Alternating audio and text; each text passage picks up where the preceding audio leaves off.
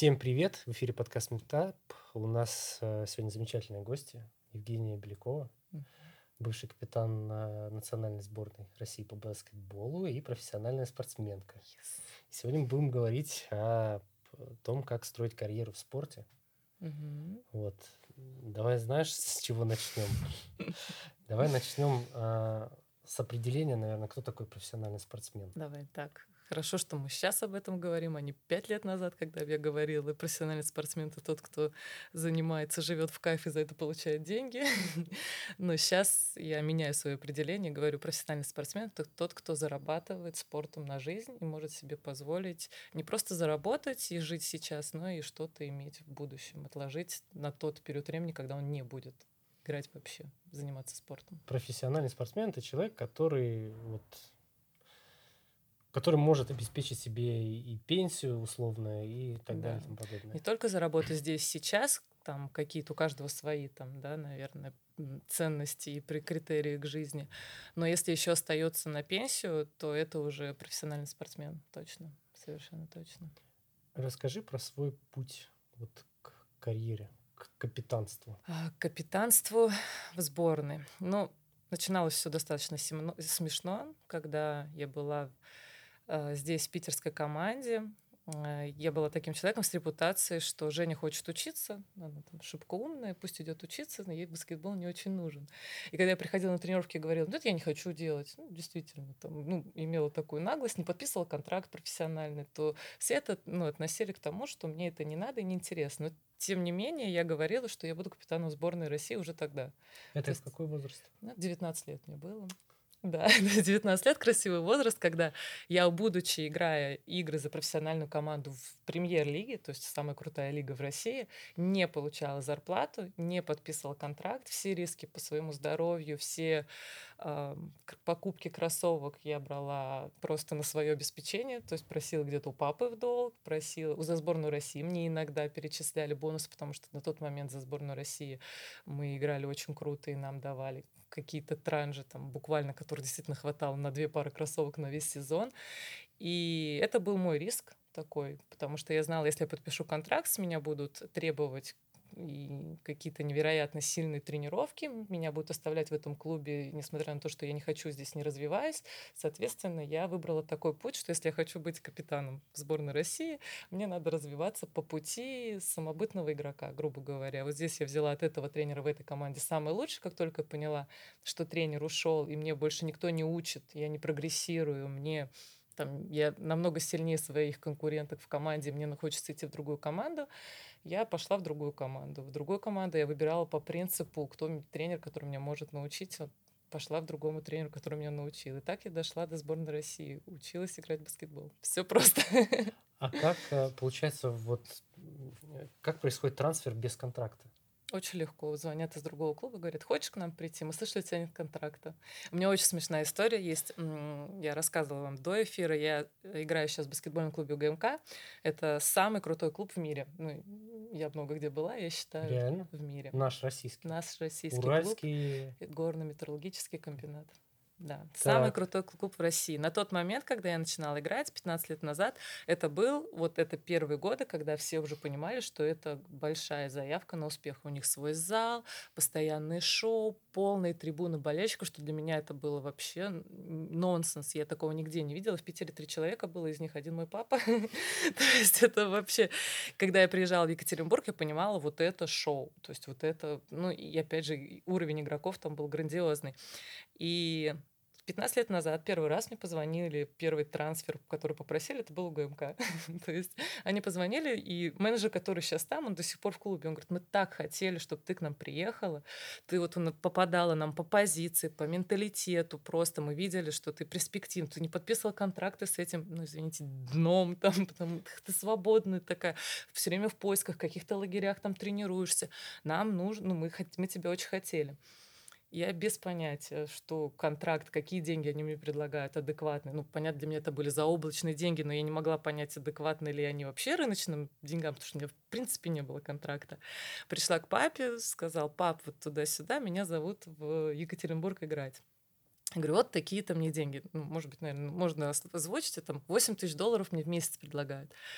И папа мне говорит, ну а что ты делать будешь? Я говорю, ну, играть в баскетбол Заниматься вроде как делом. бы, да. Он говорит, ну нет, инженеры такие, день- таких денег не получают, а ты еще не научился, ты даже институт не закончил, даже в баскетбол ты толком не научился играть. Какие деньги, кто тебе будет платить? И у меня опять щелкнуло, такая, папа прав, если сейчас на таком уровне мне такие деньги предлагают, что будет, если я еще чуть-чуть научусь, еще чуть-чуть научусь, еще Чуть-чуть чуть-чуть подождешь. научусь? Да, и потом приду. Ну, так и получилось. Через 10 лет я вернулась к ним вообще в другом качестве, в другом амплуа, в другом положении. То есть это был э, мой, опять же, выход, мое построение карьеры, мое отношение Сумма к карьере. X2, X3.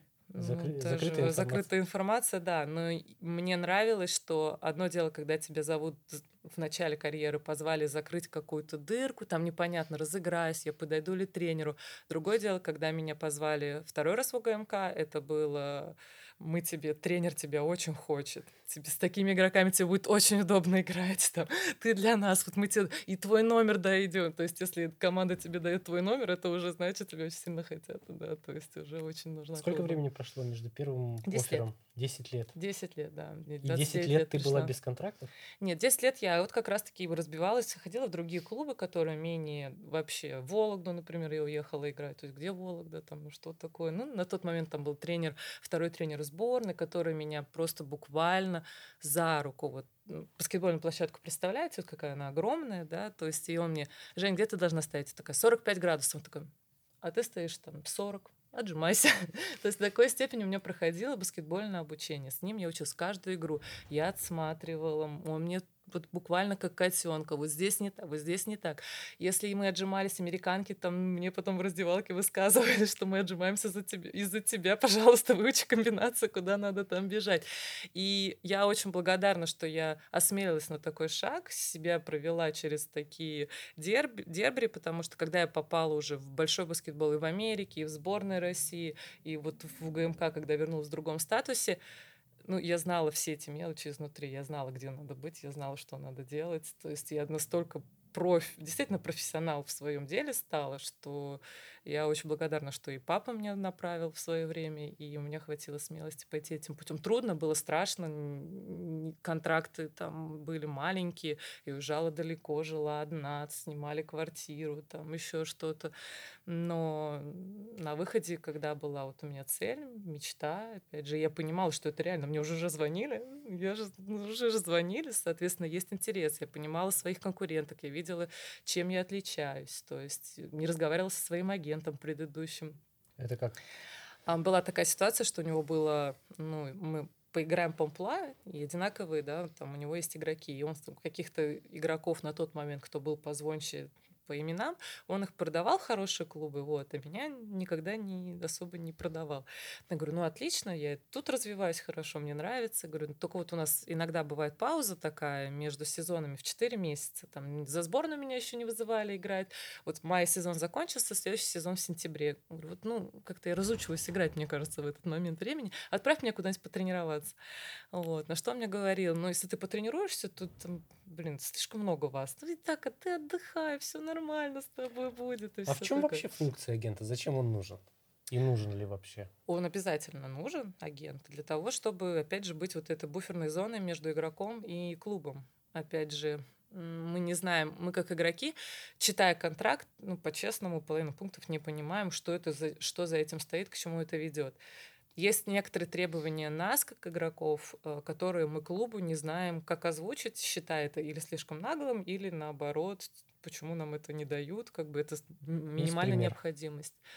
Есть примеры, например, ну, могу последние истории, поездки в Питер, там, я играю в Екатеринбурге, сколько, сколько мне поездок клуб может оплатить за сезон, если я еду домой на паузу официальной в чемпионате. Это важный пункт, потому что пауз оказалось много, и если я буду каждый раз тратить свои деньги и искать, там, как, какой перелет мне лучше, не, не лучше ли клубу, который знает мое расписание, знает мои предпочтения, что, там, например, не люблю ранние рейсы или поздние, то есть он будет подбирать, и это, эти билеты будут включены в мой контракт. Это очень важно.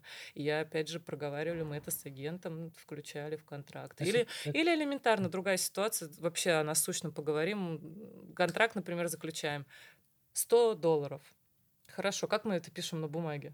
Мы это пишем в бумаге. Женя получает 100 долларов. Мы в российском государстве живем, как мы знаем. 100 долларов никто не может принести. Это нигде не описано. Мы на официальной зарплате. Соответственно, мы пишем на курс по ну, ЦБ, да, на, на дату, получения. дату получения денег. Да. Но у меня была такая история, когда я получил, подписал контракт на 100 долларов, случился 2016 год, 2015 год, 14. 2014 год, да, да, да, да, да, когда эти 100 долларов превратились в 50 долларов. И Женя весь сезон отыграла в половину стоимости своего контракта. И были очень тяжелые условия на тот момент в клубе, в котором я играла.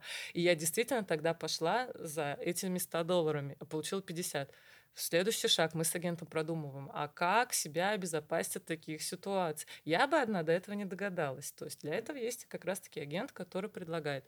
Мы прописываем там не минимальные ставки, можем максимальные, мы прописываем евро или мы прописываем сумму в рублях. И вот из этого крутим, вертим, как когда, какие когда суммы, выплаты получить, там, не знаю, вплоть до 8 марта, после 8 марта. И это все делает тоже агент. То есть это такой, получается, у него него комбо, он и финансист, и юрист. И... Он все должен знать. Он Это... все. Травма, первый, кому звоним, агент, куда ехать, я не понимаю. То есть, во-первых, это паника, мы не, мы не можем трезво думать. Для нас, спортсменов, что-то, если случается с нашим телом, вплоть до отравления у меня было последнее в марте, и мне было казалось так плохо, ну, я вообще не паникер по жизни. Но тут я думала, что я умру. Первый, кому я позвонила, агенту, и он такой, скорую. Не в скорую, да? Да, то есть я позвонила, спросила у него разрешение, можно вызвать скорую. Потому что, опять же, он знает все тонкости. И, ну, тонкость, что надо поставить обязательно врача клуба в известность. Врач клуба вызывает нужную скорую, и там уже с ним разбираетесь и все такое. То есть это... То есть обычная скорая не подойдет, есть специфика. И специфика, я вызвала в итоге обычную скорую, я не дождалась, когда врач возьмет трубку наш, и сбор, э, скорая меня забрала в стационар, вот, и в инфекционное, получается, отделение, откуда можно было выйти только через пять дней. Это тоже тонкость. У меня в это время должны быть игры. Через три дня была игра, понятно, после отравления, там день-два обычно дают акклиматься, но на игре чисто вообще не теоретически должна была быть вообще. То есть это вот незнание вот этих вот маленьких факторов могло отразиться на результате команды в целом, команды в целом. Поэтому, ну, хорошо повезло, что... А ты вышла? Да, в итоге? повезло, что вот мне не было так серьезно, как всем показалось, мне в первую очередь. И это слава богу. Но опять же, вот такой маленький момент, ну, про это важно знать каждому агенту и игроку тоже. То есть это не я должна решать, это должен решать агент. Я как игрок, я достаточно туповата в этом плане. Это, и все такие, и так и надо. А, а давай про команду, про роли в команде поговорим чуть-чуть. Давай. Э, как ты относишься?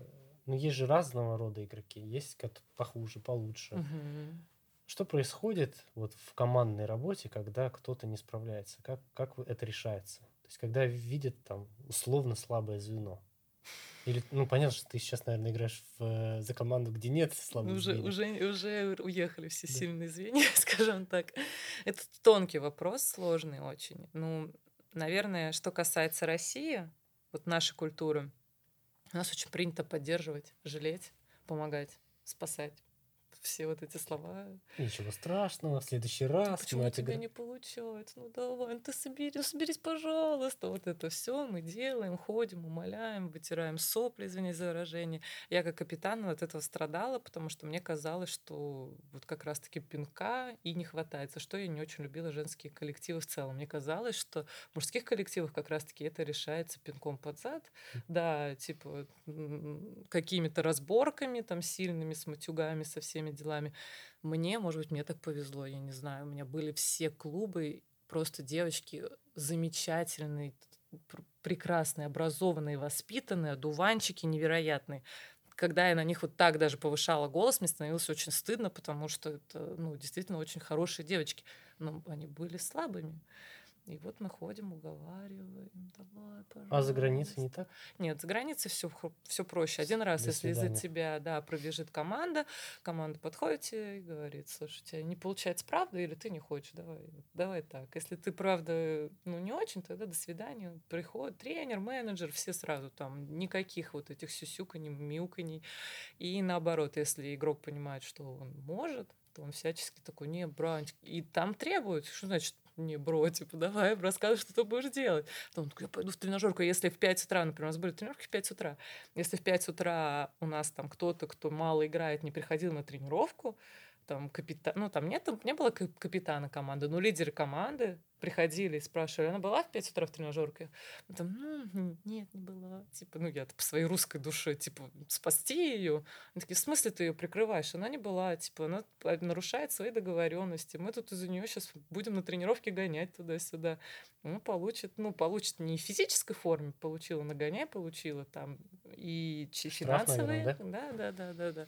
И все. То есть Америка в этом плане, конечно, пожестче, поинтереснее. Мне, мне более, наверное, вот приятен этот путь. Такой более, ну он получается более, как это, коммерческий, что ли? Профессиональный. Профессиональный. Давай, называй проф... вещи своими. Профессиональный значит э, коммерчески успешный. Да. А, а, а зачем тогда по-другому приходить в большой спорт? Вот, хороший вопрос. Зачем люди идут вообще заниматься спортом? Вообще заниматься спортом? Потому что наверняка первая мотивация это любовь вообще к этому движению, азарту, вот эти гормоны, когда что-то получается, это сто процентов, это ну, первая мотивация, как правило, с детства, это что-то получается. Я сама ходила на эти тренировки, мама, как мне это нравится, меня тренер семь раз похвалил, то есть там из понятно, с потом выходит куча стресса, который приносит нам жизнь, и люди для этого ходят, занимаются спортом. И непрофессиональный спорт — это очень круто, очень полезно, и вообще жизненно когда, необходимо. Когда не нужно себя загонять, получается. Да, ну вот зачем люди идут в профессиональный спорт? Я для себя давно ответила. Я считаю, что это больные люди. И я в том числе такая же, потому что невозможно, будучи здоровым психологически человеком, терпеть те унижения, иногда это унижение, те катастрофи, космические перегрузки, с которыми сталкивается тело, мозг, ну, все что угодно. Это понятно, я могу рассказывать о нашем режиме, ну, кто как реагирует, кто говорит, о, халява такая, я бы тоже так смог, кто говорит, мы не знали, что это вот настолько там сложно, там, попробуй после игры, которая закончилась в 11 вечера, прийти домой, успокоиться, то есть это все эмоционально затрачено, поесть как-то, лечь, не домой даже, в отель, какую-то кровать непонятную, какую-то там еду тебе дают, ты не знаешь даже на каком масле элементарно пожарено, это курица, ты это все ешь, терпишь, ты хотя должен следить, по идее, за своим здоровьем и питанием. И в 6 утра или в 5 утра должен уже встать, поехать в аэропорт, к следующим достижениям на следующую игру.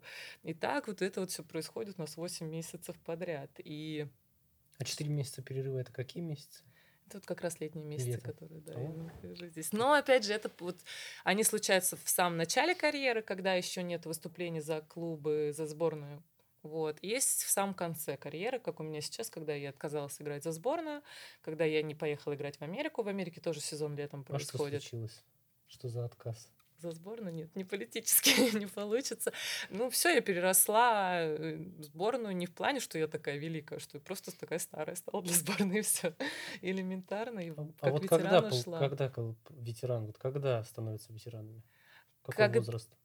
Это связано с возрастом или все-таки с... Каждый по-своему, сто процентов. Я очень рада, что на момент тренировок, на момент, на момент чемпионата Европы который я думала, будет ли последним. Мы тогда отбирались на Олимпиаду. И мне все говорили, ну на Олимпиаду-то надо съездить, потом закончить со сборной.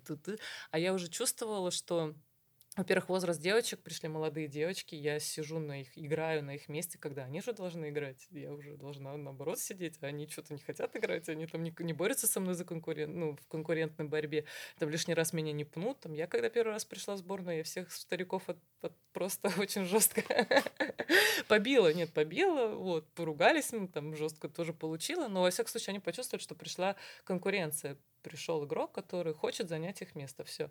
В этой сборной я этого не чувствовала. Мне казалось, что очень нечестно по отношению к себе, что я там в свои 32 пошу, мы играли достаточно слабо. Вот, на мне куча обязанностей в роли капитана, всем вот утереть сопли, собрать.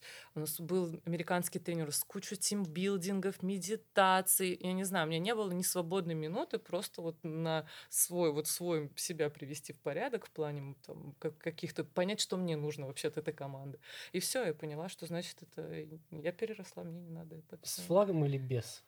Как играется? Влияет ли это А, как-то? Вот мне повезло, я играла только с флагом всегда везде. Я играла в те времена, когда Россию все боялись, в плане, как вот баскетбольную женскую сборную к нам готовились, нас везде уважали.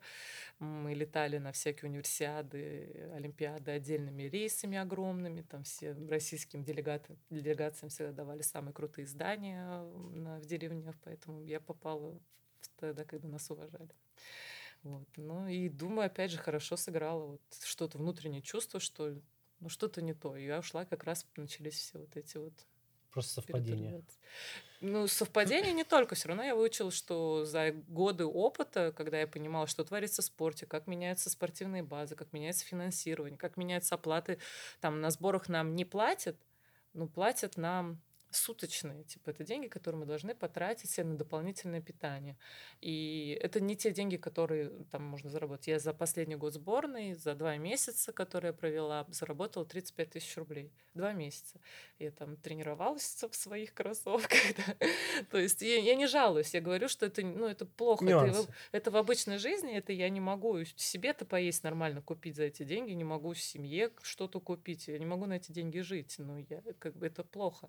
Если до этого хоть были чуть больше деньги, хотя бы хватало на вот операционные вот эти работы, дополнительное питание, там, спецодежду, еще все, ну, опять же, кучу БАДов каких-то, то 35 тысяч рублей на два месяца это было очень... Мне казалось, что идет спорт, вот, к сожалению, по какому-то Куда-то пути. не туда. Да, мне не туда. А как вообще изменилась инфраструктура за последние там, 15 лет вот, в баскетболе? Имеются в виду площадки, вот какие-то такие вот спортивные учреждения. Слушай, есть два мнения. Знаешь, это как опять же смотреть на что-то. Если смотреть на... С одной стороны, как будто бы стало грустнее, как будто стало реально меньше залов. Вот у нас был зал, я здесь в 86-й школе, вот мы там тренировались, сейчас там вообще никто не тренируется. Сейчас ехала, там даже мяч. Обычно там постоянно кто-то мяч, вот этот мяч через сетку я смотрела в окно, никого нету, ничего не происходит. Это, ну, я понимаю, что там зал не ремонтируют, скорее всего, и он уже там не очень хорошем состоянии, никому не интересен. С другой стороны, есть индивидуальные такие примеры классные. У нас вот в Петербурге женщина сделала зал, там сама за свой счет, баскетбольный зал для своих сыновей. А, И просто идеальные, шикарнейшие условия. Огромный потолок, огромный, там все борются за то, чтобы попасть потренироваться в этот зал, поиграть, если это мы говорим о любителях, о любителях. И это классная тенденция. Есть площадки, которые заброшены, а есть какие-то клевые площадки, которые, которые тот же Андрей Кириленко пытается открывать. И я сама открывала его площадку в Екатеринбурге. И я сама хожу мимо этой площадки и вижу, как де- дети там играют, и реально там происходит какое-то действие. Одно дело, что там играют только три месяца, потому что все остальное время там снег. Но тем не менее, как бы, не могу сказать, что что-то стало заметно хуже, что-то стало заметно лучше. Как бы, ну, как обычно, вот это развитие происходит, ни шатка, ни валка. Где-то лучше, где-то, опять же, в Москве открываются куча вот интересных залов, коммерческих, очень дорогих, согласна, но они же открываются. Как бы они есть. Понятно, государство мало что делает, но как бы вот. Почему? Потому что футбол популярнее? Или нельзя так говорить? А я не Ну, знаю. Мне-то можно, наверное. Тебе можно, и мне можно. Я считаю, футбол, в принципе, популярнее, более такой, наверное, коммерческий. Сколько можно денег выручить с одного стадиона, сколько можно денег выручить с одного баскетбольного зала. Отсюда все идет. Но почему именно государство это не делает? Это очень скучно, наверное, если про это рассуждать и рассказывать. А как э, можно еще приобщить э, м- массы людей к спорту? Вот э, ты ветеран, все, пенсионер. Пенсионер, да. А какой, какой путь вообще у, вот, у пенсионера дальше? У каждого свой. Ну, плюс-минус, есть же какие-то понятные дороги. Там кто-то в Ну, тренерство идет, кто-то там... классика жанра. Но, к сожалению, к сожалению, я из всех игроков, с кем я играла и кто уже закончил, очень мало примеров вижу, кто действительно занимается любимым делом и после баскетбола, или, как я люблю говорить, платит любимому делу той же монетой. И этих-то людей вообще два человека, полтора, к сожалению. То есть я не знаю, что происходит, то ли действительно усталость от постоянно этого цели достигания, потому что мы в спорте именно этим живем. Их действительно хочется побыть пенсионером, там, ничего не делать или побыть на такой достаточно там, не знаю, обычной должности в Министерстве спорта, например. Ну, вот. Но Не знаю, почему таких амбиций нет. Обычно я вижу доста- вот вообще не, амбиц... не амбициозные заканчивания карьеры. Ну, мне... Не было хороших примеров, вот так могу сказать. Не типа то, что в Америке. в 35 уже все, да? Да, Глупость. типа в 35, ну, как, как правило, у девушек это один путь, мы сами понимаем, куда это, ну, рожать детей, строить семью, ну, это очень хорошо, это благородно, замечательно ну, понятное дело, как профессионалы, то есть это же девочки, которые, если они доиграли до 35 лет, соответственно, у них, значит, огромный опыт и знания есть о спорте, о каких-то процессах. То есть они его никуда не передают, если они уходят вот в домохозяйки, грубо говоря. Ну, это очень грубо, я там извиняюсь uh-huh. перед всеми, кого я так назвала. Я его с уважением отношусь, но я имею в виду, что их опыт, который они накопили, он остается при них и никому не передается. Ну, если передается только их детям, радостно, но они явно могут научить или передать, или организовывать что-то намного большее. Вот. Что касается мужчин, то ну, в основном все в бизнес уходят, какой-то бизнес, там пытаются что-то строить, вкладывать, покупать. Я ну, понимаю, что тоже туда тенденция, но чтобы кто-то очень, опять же, редкий случай, что кто-то поехал, отучился на тренера, вот буквально, опять же. Э, опять же, это те игроки, кто был в карьере упертым, вот таким остолобом, там прям в стену пробивался, сам себе от и после карьеры становится вот именно преданный баскетболом. Так что, не знаю, после 35 лет, да, это пенсия, но к вопросу, как популяризировать баскетбол, это другая тема. То есть я задавалась этим вопросом, когда меня очень был стал популярна одна социальная сеть. вот, и задавалась вопросом, потому что э, мне казалось, я делаю все для этого. Там и фотки, и писала, что-то придумала. Да, и все это мы там реально мы, мы это придумывали вот буквально на ходу, это сами снимали, никто нас не и мы все это делали. Казалось, что это клево. И я увидела, да, еще больше, ну не еще больше, но больше девочек, кто говорит, мы хотим быть так, как, такая же, как вы. Но они же до этого пришли в баскетбол. То никто из них не встал с дивана и такие, мы увидели Женю Белякову по телевизору, пойдем играть куда там? В баскетбол. Нет, это уже кто пришел в баскетбол, они там больше мотивировались. А как сделать вообще баскетбол популярнее, не знаю. Это делать круто. В итоге я пришла к одному реально выводу. Это круто играть. Вот, ну, ну не по-другому не придумать. Да, круто играть, и плюс девочкам шорты покороче. Я сексистка в этом плане. Я реально, я реально так считаю. Я действительно думаю, что когда сборная Австралии играла в очень коротких шортах, даже мы смотрели эти игры в смысле мы такие, в смысле они так играют? Им так удобно? То есть, ну, я уверена, что, как правило, фанаты спорта — это мужчины, и, как правило, в моей голове логично, чтобы им было интереснее посмотреть такие игры точно. Вот. Но и круче играть. То есть все, что проходит там в женском баскетболе, не прыгая, не развивая свои физические данные, это уже не будет проходить. То есть это неинтересно. То есть это должна быть физика. Кому, э, кому бы ты не порекомендовала заниматься профессиональным спортом? Ну, людям, наверное, тем, кто хочет все и сразу. Профессиональный спорт это вообще неправильно. Это игра в долгую. Да. Если мы говорим про профессиональный спорт, отталкиваясь от того тезиса, что этим надо зарабатывать, то это очень долго, очень размеренно. Это нельзя сегодня пробежать 42 километра, и завтра я стану олимпийским чемпионом. Вообще это так не работает, даже близко. У меня самой иногда не хватало терпения. И поэтому, у кого нет терпения, соответственно, нельзя играть в, вообще в большой спорт приходить. Это терпение и сила воли. Без силы воли э, вообще, в принципе, встать с дивана сложно. А встать с дивана в 6 утра пойти на тренировку, это еще сложнее. Спасибо большое Пожалуйста. за замечательное интервью. У меня есть два секретных вопроса. Ага. Ну, первый вопрос э, звучит так. За что ты любишь свое дело? Сейчас было логично, если бы сказала за деньги, но нет. нет, я люблю за драйв и возможности. Баскетбол мне дал столько возможностей. Я видела столько стран. Я выучила два языка просто идеально. Я познакомилась со столькими интересными людьми, которые расширили мои границы. И в итоге я не говорю, что я стала другой, я вернулась вот к себе, но с большим принятием, понятием себя через других людей, с которыми я встречалась. То есть культурный обмен был такой сильный благодаря баскетболу, что я вернулась к себе совсем другим человеком вообще. И очень рада была этому. Нашла себя заново. Заново, да. И финальное. За что ты любишь Россию? Россию? О, какой вопрос. Я на самом деле вот легко отвечать искренне и правда. Я люблю свою страну за возможности. Это звучит банально, но не знаю. Сейчас пытаюсь подобрать слова. Когда я играла в Америке, мне было очень скучно, что все там слишком понятно. Вот такие инструкции должностные.